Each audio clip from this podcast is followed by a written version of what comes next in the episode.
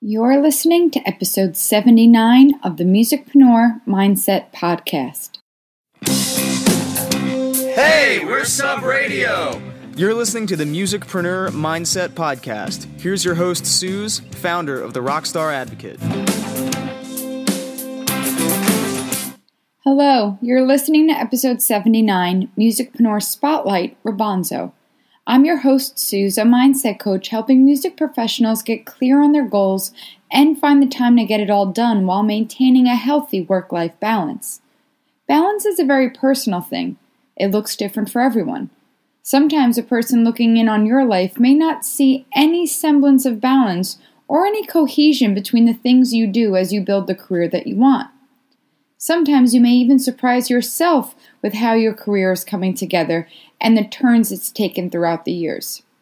But at the end of the day, what matters is that you're doing or aiming to do what you love and learning along the way how to get closer to that lifestyle you deem to be balanced and fulfilling. This week's spotlight is on Roberto Hernandez, better known as Robonzo, a drummer, host of the Unstarving Musician podcast, and author of The Unstarving Musician's Guide to Getting Paid Gigs. A few months back, I had the pleasure of being a guest on his podcast, and a link to that episode, as well as a link to free access of a chapter of his book, can be found in this episode's show notes page, therockstaradvocate.com forward slash EP79. For over 15 years, he's been a session musician and live performer, creating sustainable streams of income for himself through gigging, hence writing a book on how to do just that, and then expanded into creating a podcast that provides musicians with greater insight into how other musicians build their careers and income streams. In addition, he offers coaching to musicians who want to start getting paid more regularly for playing live while growing their audience along the way. His career may seem extremely varied to some, as he himself will tell you. The beauty in his winding career path is that it allows him to have a fuller understanding and appreciation for what musicians go through in this business, and it enables him to provide a unique perspective as well as useful tips to making money as a full time musician. As you listen to our conversation, you'll notice one strong thread throughout the importance of serving others. That is the guiding light that connects all that Robonzo does, and without it, I'm sure his varied career would feel out of balance and unfulfilled. I'm sure you'll find a lot of inspiration in what he has to share with us, and afterwards, I have some questions I'd love you to answer, so stick around at the end. In the meantime, here is Robonzo. Well, Robonzo, thank you so much for joining us today. It is my pleasure. Thanks for having me. You've got a really great, varied background, and I've told our audience about it just a minute ago. What I'm most curious about, given all of your experience being a live performer, is after 15 plus years of experience being on stage, what is the biggest takeaway you've learned about this whole area of the business?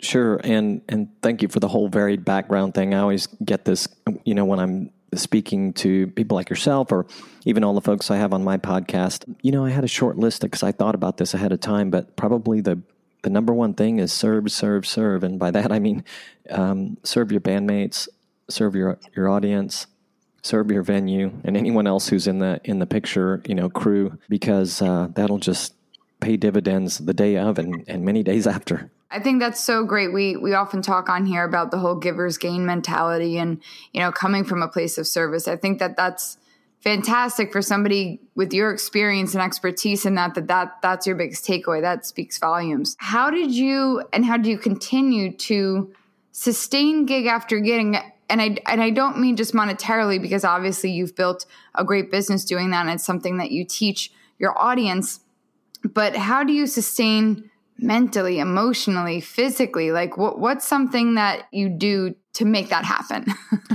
Oh man i was going to say that's easy but then in my head i backed up really quick because i had a, a recent uh, experience where i just i didn't feel like a, i was in a good fit situation. So probably the way to really stay uh, into it is to make sure that you're doing things that make you happy, make sure you're at the right gig, be exactly where you want to be. And sometimes you you got to test things out and try it. And um, mm. but if it doesn't, you know, keep on serving and uh, and uh, you bow out if you have to. And what are some of those things like what does serving look like to you? If you can give us some examples, whether it's on stage or off stage or both. Yeah, in the moment on stage, one of the things that has served me well, to use that word again, but is to really pay attention to what is happening sonically with my bandmates on stage because in the moment when when we're doing our thing, listening to them makes all the difference in the world for me and uh, helps me serve the whole the whole show, if you will, the the audio experience. And you know, beyond that, I, we have to look at everyone as a team member, right? So, uh. you know, um, I, it's been a long time, but I used to run into people that were just really didn't give a lot of thought to how they were dealing with venues that they were booking at or sound and lighting crew people. This really matters. I mean, uh, when we're, we're, we're all working together, even down to in the venues, even down to the wait staff, if you're in one of a place that has that kind of thing going on, everyone there is your your advocate. Um, so, yeah, those, that, that's top of top of the head answer. What happens when you feel like you know the audience just isn't connecting, or maybe the people in your band who you're playing with, or they're just out of sync? I mean, what what is there anything you do to kind of ground yourself or not get not let it throw you i guess is what i'm trying to say like what happens when those gigs just don't align the way you were hoping yeah that's a good question. Um, you know sometimes you you remind yourself about that paid rehearsal concept uh, because sometimes you know that maybe the audience isn't there literally or figuratively um, with what's going on. Maybe some of your bandmates aren't aren't totally there or they're not as um, for whatever reason they're not necessarily serving what's happening on stage or you know listening to what's going on. And boy sometimes it's just as simple as finding someone else in the band who's finding some humor in all this and trying not to take yourself so seriously because and that's been you know that's been one of my personal things that i always remind myself of and think about a few of my close friends who are musicians that are so great at constantly, constantly, constantly lifting up others around them on stage and, and in rehearsals. Uh, because I have, like, you know, probably a lot of others who listen to this, I have a, um, a propensity for taking myself a little too seriously or my craft a little too seriously sometimes. And I think it, it's, uh, it's helpful to step back, whether you can do it right then in the moment or afterwards, just to kind of replay the whole thing in your head and and uh, remember, don't take everything so seriously. It makes it all a little better.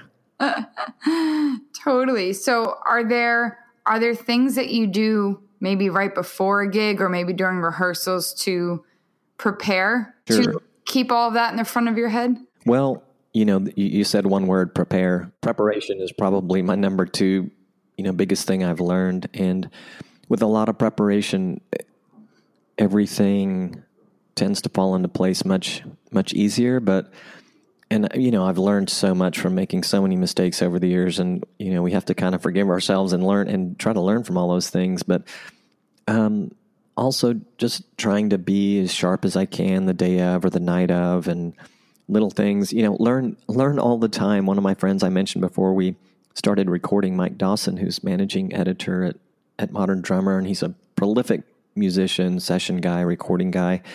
I heard him on his podcast once saying that he'd recently started doing some sort of zinc or vitamin C supplement for his later night or late night gigs.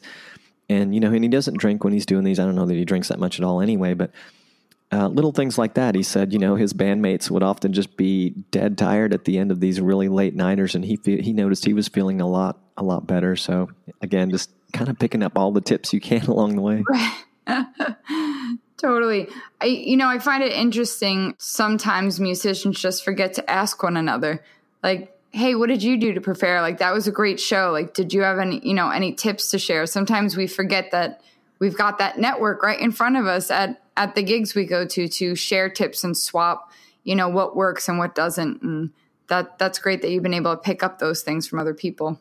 Yeah, and you're reminding me I need to ask those friends of mine that I admire so much who are constantly lifting up others, myself included. Like, how do you do that? Why do you, why? What's your motivation? I just want to know. It's it's so beautiful, and I've never asked them. So, yeah, I mean, I think we just get so. I mean, I don't know the exact reason for it, but I think we we all just get so focused on on our own stuff, and I and I think there's also some sometimes musicians give each other a bad rep for for having competition or for like well if i you know they're not going to want to share that with me or i don't want to pry but so many so many are just really can't wait for somebody to ask them i mean gosh i know some really great musicians that i've been surprised to to find that they are a little withholding mm. at times but um, i think if we just keep giving you know usually you'll find it comes back yeah i've noticed you know sometimes even with with just industry professionals, eh, um, you know, at conferences, uh, I've had to train myself that if I do ask and they are standoffish about it, I have to remind myself, you know, that says more about them and just maybe what they've been through. Maybe they've been burned before, and so they're hesitant. So then I usually, if I if I get that resistance, then I end up just offering something, as you said, like coming from a place of service and saying, okay, you don't have to share, but you know, here's a tip that I do that even if it's not related to the question I asked, you know, just to offer something. So it's it's like waving the white flag, like this is safe. I'm not here to like take your spot or you know take something without giving credit or you know something like that. So yeah, it's like that turn the other cheek thing. It's like give and give, and if somebody doesn't want to give, give some more. it always worked out. totally, and and sometimes it helps to remind people uh, and ourselves that somebody's always going to like them better or you better, right. whatever you whatever the situation calls for. That's just a fact. So it doesn't matter if you and I, for instance, were in the exact same markets, right? Uh, and and there was potential for some sort of competition. It just doesn't matter because at the end of the day, some people are going to dig Suze a lot better, or Robonzo. You know, sometimes you just you click with who you click with, and there's not always an explanation for it. Um, That's right. That's wonderful. So speaking of and giving and serving and and and sharing your talents and expertise, what made you go from gigging and making a good income to then saying, you know, I'm going to coach? Because again, we think a lot of people are just like, oh, I've found the secret sauce and I'm just going to keep this to myself. But what made you say, no, it's time to to start coaching others through this and and teaching them what I've learned? And how how did that all get started? Kind of walk us through that process. It started with an idea for a book because uh, when I was in the Silicon Valley area playing music there, it's got a vibrant you know blues and pop scene there, and um, I, I was um, have always been a working musician, a gigging musician, a, a, drummer specifically. So, not much songwriting. My work is with both covers and, and original acts. So, I noticed that some of the people around me who I talked to on a regular basis as I was expanding my, my network in the music scene, I, I'd run into people that, you know, kind of had a down attitude about either venues or, you know, some of the people that they worked with and what it amounted in is they they were struggling to do to, to, play as much as they wanted to. And then there was this revelation one year that uh, before the end of December had come that I had my entire uh, well, not my entire, but I had gigs booked for the entire following year, every month of the year. And it had just occurred to me that I bet you, you know, at least some of my friends would like to know how that worked for me. And as I started putting pen to paper, um, so to speak, I got an idea that I bet others would like, you know, would like to know how I did it or would be interested in my take, uh, you know, in my experience and how it all happened for me. And then I discover some online marketers, and because I'm thinking, oh, this would be, I, I must have at that time you know, when I was about finished with the book, I must have had a thought of like, I wonder if I could turn this into a, something a little bigger that serves a, a community and not just a book. And somewhere in there, I ran into some online podcasters and then came the encouragement you know to to do more with it. Uh, the fir- perhaps the first thing was you've got to start a podcast. So i started the unstarving musician podcast and then it, it just sort of went natural from there. I had to find the exact niche. I was pretty close when i started but it's it's narrowed down a little bit and it may go, go through some changes again but what it's evolved to for me has been uh, you know i talk to all these indie artists who go through you know the various challenges that they do and they learn the various things that they do. So i try to have conversations with them about those specific things every week uh, so that they can share with their peers and their fans can check into and hear it. And as you alluded to they're you know entrepreneurial people and and and just people with feelings at the end of the day. So that's that's kind of how I got here. And then, you know, there's been, I never thought of myself as a coach and, you know, thanks for saying that. um, it's kind of, that's been something that's evolved as well. Just trying to figure out ways to sustain the whole thing and, and serve people in different ways that I can. So I have gotten into coaching and, and I'm still looking at the different you know types of things that that um, uh, that I might do. You and I offline were talking about. I was asking you for tips on public speaking and things like that. So just an ever evolving process. What I love about that that you just said was you know, you had this need, this urge to serve and share what you've learned. And you didn't sit there waiting to say, well, I don't know how I'll structure it, or I don't have a full business in mind yet, or am I a coach? Am I this? Let me sit and think about what exactly I am and what exactly to call myself. It's just, you know, these things grow organically and we don't have to wait until we have every single answer. You know, like I, I, I always teach about clarity and clarity is is important, but you just need clarity on the first step. It's like, okay, I, I want to write a book. And as you started, that evolves and changes and morphs into other things. But you knew you wanted to start. So you made the decision and you took the action. And I think that's so important to hear that you're still figuring things out. I myself am still figuring things out. You know, we all are, no matter what stage we're at. And I think it's so important for people out there thinking, maybe I have something to teach, but I don't know what it looks like yet just start and and let it guide yeah. itself for a little bit. Yeah. Yeah, absolutely. And and things change so fast both in the music um, industry or the music scenes, be they local or if you're trying to look at getting yourself out there on a national or international level, and then the whole online world, which um, musicians more and more are dabbling in, and, and people who are more focused on the mentoring side than they are the music side. Everything's changing constantly. So um, while it's great, and I have done the exercise, you know, to sort of map think, map the ideas out and start pursuing them. It's a long game, just like music, and or that you know, these are kind of I'm being reminded of this. That everything's a long game, um, and by the time you get done with one phase, things may have changed for the other ones you had big plans for, and you may find that your passion has suddenly evolved in another area altogether. Absolutely, that kind of feeds into my next question is that as you've been helping and teaching more artists and peers, and as you've been sharing your expertise with your podcast, The Unstarving Musician, which is great. I love the name. And, you know, it just speaks to this mindset very similar to the musicpreneur mindset, which is, you know, you don't need to starve and you don't need to suffer for your art. You can be thriving and have a sustainable career. Why do you think artists get stuck in a starving musician mindset? Why do you think the the default is starving musician? We have to remember it is a long game. Um, and I'm reminded of something one of my guests recently said, and she's testament that it's a long game. She's been playing for probably decades now. prolific artist. In the post for the episode, she's basking in the joy of it. It, it also reminds me that we have to um, try to take a wide angle view um, I guess it's this way with anything, though. We have to take a wide angle view and look at all the options and realize that changes, though they may seem sometimes a little off course, they're not. Um, they're not an end to the journey. Sometimes they're a needed thing to feed the journey. And I'm, I'm thinking specifically of like I've had um, artists who start maybe had the start stop where they're they're playing full time and then they got they ended up getting some sort of day job or a part time job or they were playing part time and they had a day job. They quit that and then they're thinking about working part time. So we just have to figure these things out.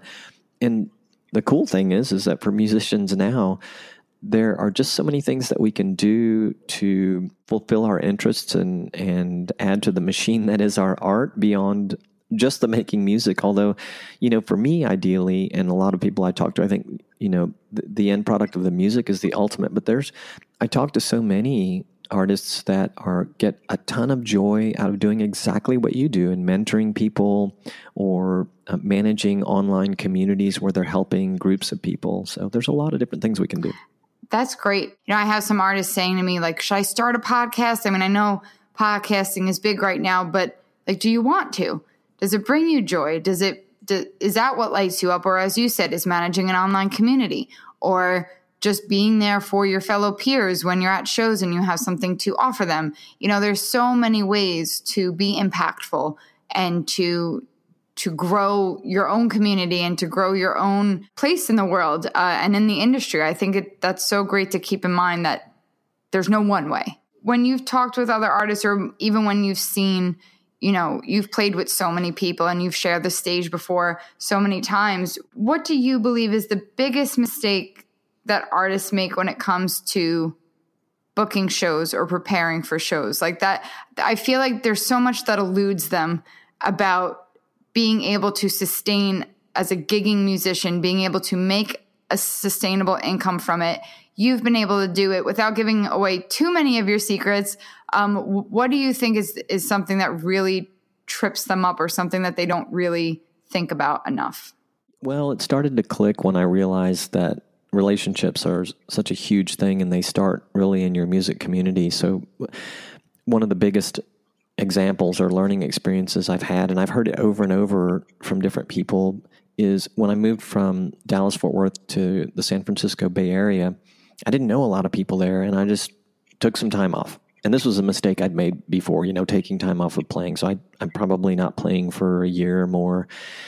Uh, just as fate would have it, I you know, my first apartment that my wife and I lived in, there happened to be a, a, a um, an expat from England who was a musician, not his full time thing, but he was a musician, and he just you know had a very um, enthused attitude about everything musical around, and he you know turned me on to a blues jam that was hosted in San Jose at a formerly very famous um, blues club um, called JJ JJ's Blues, and it was hosted by a phenomenal artist named Laura Price. And I remember going there and uh, somewhat reluctantly signing up to sit in. And I, I, and you know, if you're a drummer, it's a big deal to go and be any good at these jams because they just don't see a ton of drummers. They see a lot of guitar players and maybe harp players or singers.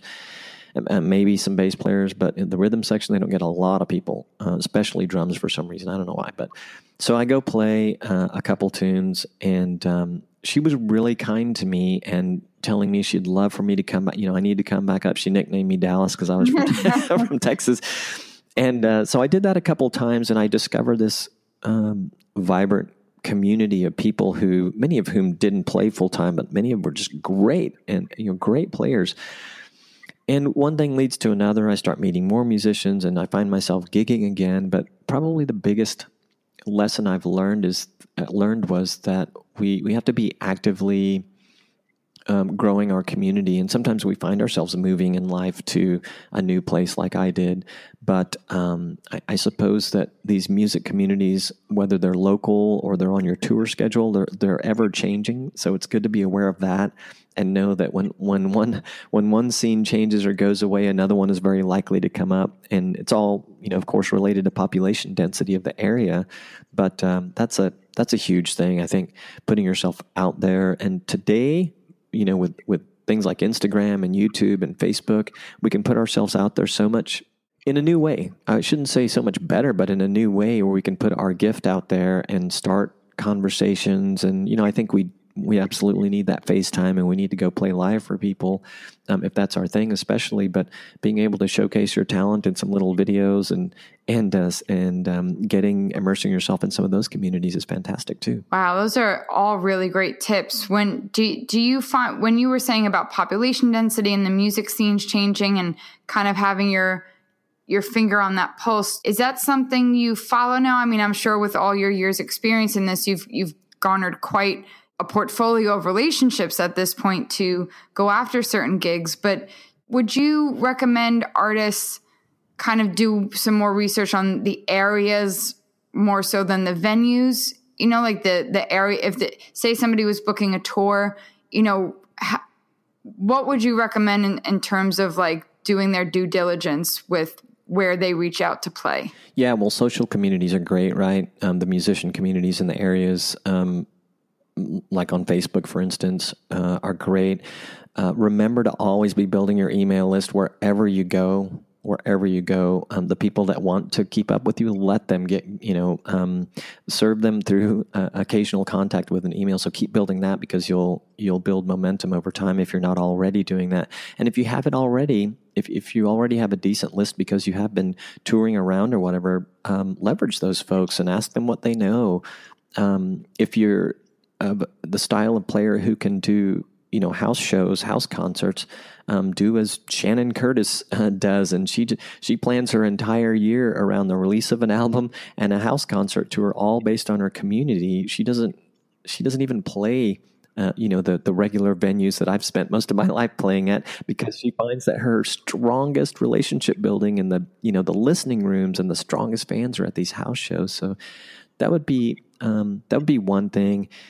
Um, certainly, asking your peers is huge, or um, getting to know the people that are playing those places. Uh, you and I were talking about that there are tons of people that are super giving and are just not worried about um, any sort of competition nonsense in their head and will share so much with you. So always ask. I hope everyone out there has taken some notes, although I'll be uh, listing the uh, bullet points in the show notes, so be sure to go to those as well. What type of mindset do you think is necessary to have in order to build a sustainable career in this industry? I mean, what what has served you best so far? Something that you do to get your outlook back to where it needs to be. What would you say mindset wise is necessary to uh, to keep going in this industry? Well, you know, get yourself a mentor, get yourself a coach.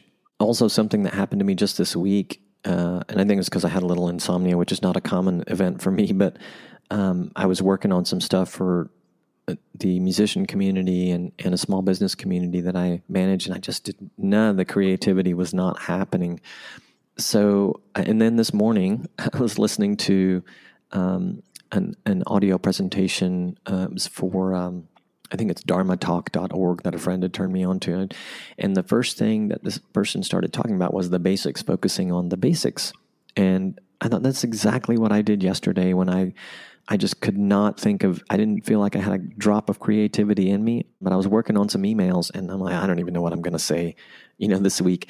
So I went to the basics. I worked on something that had to be done. I worked on the templates for, you know, I started crafting the email and I'll do this little thing where I'm like, say something amazing here, you know, and I, I'm basically getting ready to insert um, the content.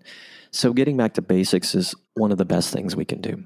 And, and, you know, as a musician, sometimes that's just going back to prep, going back and working on your chops or, or your reading skills, um, or maybe that one thing that's super easy to do that you weren't planning to do today, but maybe you're making some phone calls or sending out some emails to venues because you couldn't think of you you just couldn't get whatever it is out of you that you had scheduled to get out of you. So taking a break or taking a step back is huge and which speaks to taking care of yourself. So we just we really have to take care of ourselves, you know, stay rested, do the things that let you recharge, whether it's taking 10 minutes a day to stare out into the clouds and, and, and do nothing or take a walk with your dog as I do or meditate or whatever your thing is.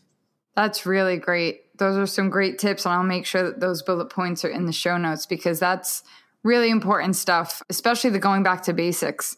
I really, that really resonates. As we wrap up, we have some rapid fire questions Uh-oh. that I ask every guest. As you look back could be in life, could be in your career, however um, specific or general you want to make it. But if you could time travel, what is one lesson you would go back and tell your younger self? I probably would have talked to those around me who were doing what I wanted to do. You know, when I was younger, I, I wanted to play music professionally. I wanted to study music. I didn't do those things. Um, yes, I did end up being a gigging working musician, and people were inviting me to sub all the time, you know. And here I am with this whole podcast thing and community thing. But that wasn't how it started, and I wasn't encouraged. I was encouraged to go to business school, not music school. So I probably would have latched on to people that I were right under my nose um, to be around them and try to understand what was keeping me. I, I, I know the things that I'll say kept me away, but it's really a, uh, a mindset thing, as you say, and um, a confidence thing and a desire thing. So I would, I would have done that, and I think that works. That still works today. If you could have one superpower, what would it be? Music theory. I, it's funny. I'm a late life um, learner with theory. I had just, you know, I dabbled in some electives because I'm going to business and marketing school, right? I dabbled in some electives in music, so I had some you know some basic understandings but uh, i picked up a couple of the quintessential you know theory books for drummers for instance and i'm working my way through those just to you know bone up on it. Yeah. yeah i always wish i could just know how to play the piano. Like i don't want to sit and learn it. I just want to know how to, i just wish i could sit down and it would just come out. That would be and be, play at the party right, right. you know just entertain everyone. Yeah. If you could invite three musicians living or dead to your house for dinner who would they be Charlie Watts, drummer from the Stones, um, be one, just because he was Rolling Stone, and I guess the whole drummer thing. Um, maybe Sheryl Crow. Love her music. There's a guy, I think his name was Eddie Kramer. He was a big producer of some of the iconic, uh, or engineer, probably producer, but engineer of some of the iconic albums of the late 60s and and 70s. And there's another, uh, Brendan, Brendan O'Brien, um, another producer who was really doing some iconic things in the 90s. I think it would be really fun to to learn about them and their musicality and why what they did stood out so much. Very interesting. Yeah, I, I would bring some wine to that dinner. What actionable would you like to leave our guests with? I usually have a worksheet for them, but when I have an interview, I leave it up to the person I'm interviewing and give them a task. What would you like our audience to go do this week? Probably reach out for help um, because you know you're struggling somewhere and help is underneath your nose. I think I used that expression earlier, but it, it could be Suze, it could be me, it could be one of your bandmates, it could be someone you've never spoken to, it could be one of those online communities we were talking about. But reach out for help um, and consider giving yourself regular exposure to something like a mastermind group um, or a coach. I couldn't have said it any better. It's it's so important just to ask and to to sure. seek out. So thank you so much for being here and everybody listening. Please go ahead and take that wonderful advice that Robonzo has just given us. Ask for help. And if you'd like help from Robonzo, we have all of his links in our show notes. Please be sure to go follow and subscribe to Unstarving Musician Podcast. It's a wonderful resource. Go listen to it. Reach out to Robonzo on social media and thank you so much for taking the time to be with us today. Hey, it was an honor. Thank you very much. Great. If there's another takeaway from this conversation, aside from the importance of serving others, it's to act before you feel ready, because you'll never feel ready, so do it anyway. I want to thank Robonzo for sharing his insight with us, and his tips and resources can all be found in the show notes, therockstaradvocate.com forward slash EP79. I'd also love to know how do you serve your audience? Or how would you like to serve your audience? Feel free to shoot me an email and let me know. Reach out to Suze, S-U-Z, at therockstaradvocate.com and let me know about the impact you'd like to have on your own community. If you're not sure how to make that impact happen, don't worry, we can talk about it and we'll figure it out together. Until next time, Rockstar, have a wonderful week, and I hope to see you back here next time so we can get grounded to get rising. Take care.